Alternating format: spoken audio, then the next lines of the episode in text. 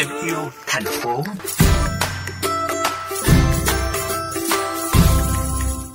Thưa quý thính giả, quan điểm xuyên suốt của quy hoạch vùng đồng bằng sông Cửu Long thời kỳ hai nghìn không trăm hai mươi mốt đến hai nghìn không trăm ba mươi, tầm nhìn đến năm hai nghìn không trăm năm mươi là phát triển thuận nhiên và chủ động thích ứng với biến đổi khí hậu. Trong đó, nông nghiệp được xem là ngành đóng vai trò tiên phong thực hiện sứ mệnh này. Từng bước thực hiện hóa quy hoạch này, đồng bằng sông Cửu Long nói chung và các địa phương nói riêng cần xác định điểm mạnh, điểm yếu của mình để từ đó xây dựng chiến lược phù hợp. Tại Hậu Giang, địa phương được dự báo có nhiều thách thức cần có những định hướng phù hợp để môi trường trở nên bền vững trong tương lai. Cụ thể ra sao? Mời quý vị cùng lắng nghe phần trò chuyện của phóng viên chương trình với Phó Giáo sư Tiến sĩ Lê Trình, Viện trưởng Viện Môi trường và Phát triển ngay sau đây.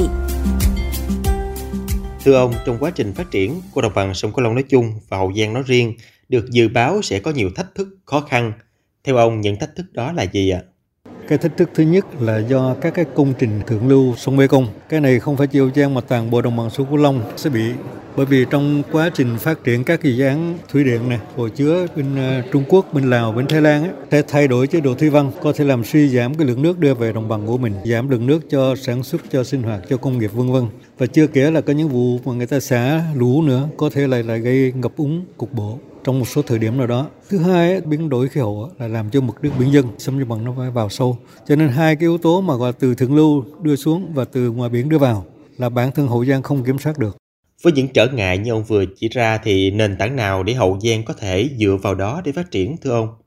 Thứ nhất là cái tài nguyên nước, mạng lưới sông Hậu rồi các sông rạch, đấy là cái nguồn cung cấp nước cho sinh hoạt, cho nông nghiệp của mình là cái tài nguyên rất lớn. Cái tài nguyên thứ hai là đất, mình không có tài nguyên khoáng sản nhiều, mình không có biển cho nên mình không có tài nguyên biển. Và cái nguồn lực thứ ba là chính là về nhân văn, con người, văn hóa bản địa của mình đấy. Chỉ ba yếu tố đó thì để đảm bảo sản xuất thôi, để đảm bảo phát triển bền vững. Do vậy cho nên cái chủ trương phát triển của Hậu Giang phải là phát triển theo định hướng là thuận thiên, theo các nghị quyết của nhà nước đã nêu á, cũng như theo cái quy hoạch đồng bằng sông Cửu Long á, nghĩa là những yếu tố gì mình không kiểm soát được á, thì mình phải thuận với nó, chứ mình không thể cưỡng lại được. Ông có nhắc đến yếu tố phát triển thuận thiên, cụ thể ra sao ạ? Về các mô hình sản xuất nông nghiệp, thủy sản á, mình làm sao để mình thích nghi được, trồng lúa thế nào, mô hình kết hợp như thế nào trong điều kiện là biến đổi khí hậu như vậy. Thứ hai là là phải gắn với cái bảo vệ môi trường, mình phát triển một cách hài hòa, tăng trưởng kinh tế nhanh nhưng mà phải đảm bảo được tài nguyên môi trường và đảm bảo được an sinh xã hội.